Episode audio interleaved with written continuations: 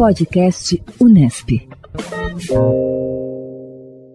Este é mais um programa da série de finalistas do Congresso de Iniciação Científica da Unesp 2023, que visa divulgar as pesquisas premiadas no IBILSE e representantes da unidade na fase final do Congresso. O entrevistado de hoje é Carlos Augusto Genese Seller, discente do curso de Matemática e primeiro lugar no ranking geral da unidade na primeira fase, que nos apresenta sua pesquisa intitulada Tópicos em Teoria de Grupos, aplicação de permutações em problemas combinatórios, e desenvolvida sob orientação de Parran Salerian. Esse trabalho que eu apresentei no SIC, ele é de um projeto de iniciação científica que eu desenvolvi em 2022, com orientação do professor Parran Salerian, tem como foco principal o estudo de alguns resultados de teoria de grupos. A teoria de grupos é uma das teorias mais importantes da álgebra, que é uma das três grandes áreas da matemática.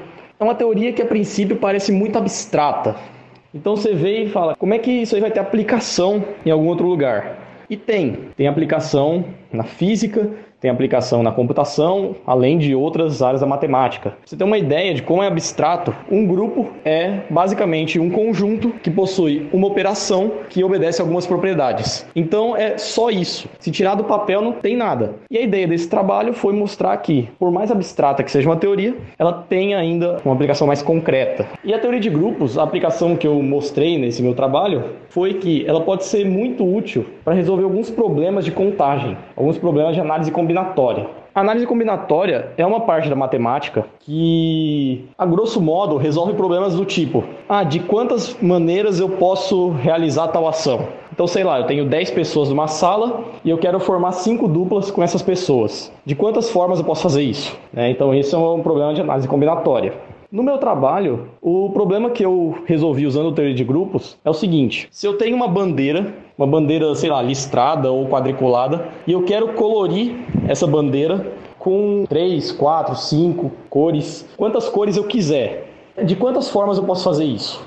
E aí que entra a teoria de grupos. Porque se for uma bandeira listrada, Possivelmente vai ser tranquilo calcular isso usando só alguns raciocínios básicos de análise combinatória. Mas no caso de uma bandeira quadriculada, ou então talvez até em outro formato, uma bandeira no formato de um pentágono, de um hexágono, já vai ser bem mais complicado. Né? Já talvez raciocínios simples de combinatória não são suficientes. E aí que entra a teoria de grupos. Para cada bandeira, eu associei uma permutação, que basicamente é uma função, e essa permutação ela pertence a um grupo chamado de grupo das permutações. Esse grupo, ele meio que age através de rotações. Então, assim, se eu colorir a bandeira de uma forma, quando eu rotaciono ela, vai ser a mesma bandeira. E aí, através disso, eu consigo calcular quantas bandeiras diferentes eu posso ter usando quantas cores eu quiser que no caso seria o número de órbitas dessa ação de grupo que a gente chama, né? Cada bandeira representa uma órbita diferente. Seria basicamente isso, né? Mostrar que uma teoria,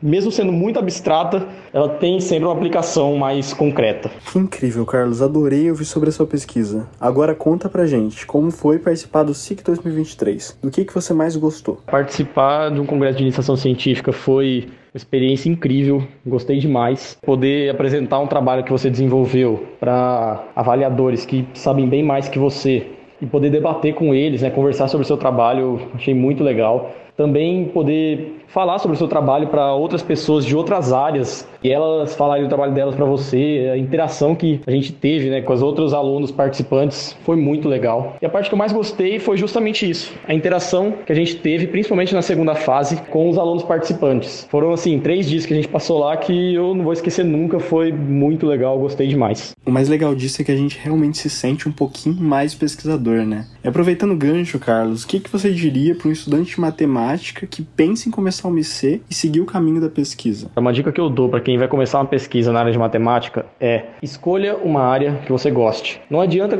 começar uma pesquisa numa área que você não goste. Isso aí é o primeiro passo para dar errado. Então, se você gosta de aplicada, vai para matemática aplicada. Se não, fica na matemática pura. Se não, você gosta de educação, vai para a área de educação. Escolha uma coisa que você goste. Feito isso, se dedique, tenha gosto pela coisa, faça exercícios, foque nisso, que dessa forma tem muita chance de dar certo. Renan Gonçalves Rocco, de São José do Rio Preto, para o Pod Bilce. Apoio FAPERP, Fundação de Apoio à Pesquisa e Extensão de São José do Rio Preto. Podcast Unesp.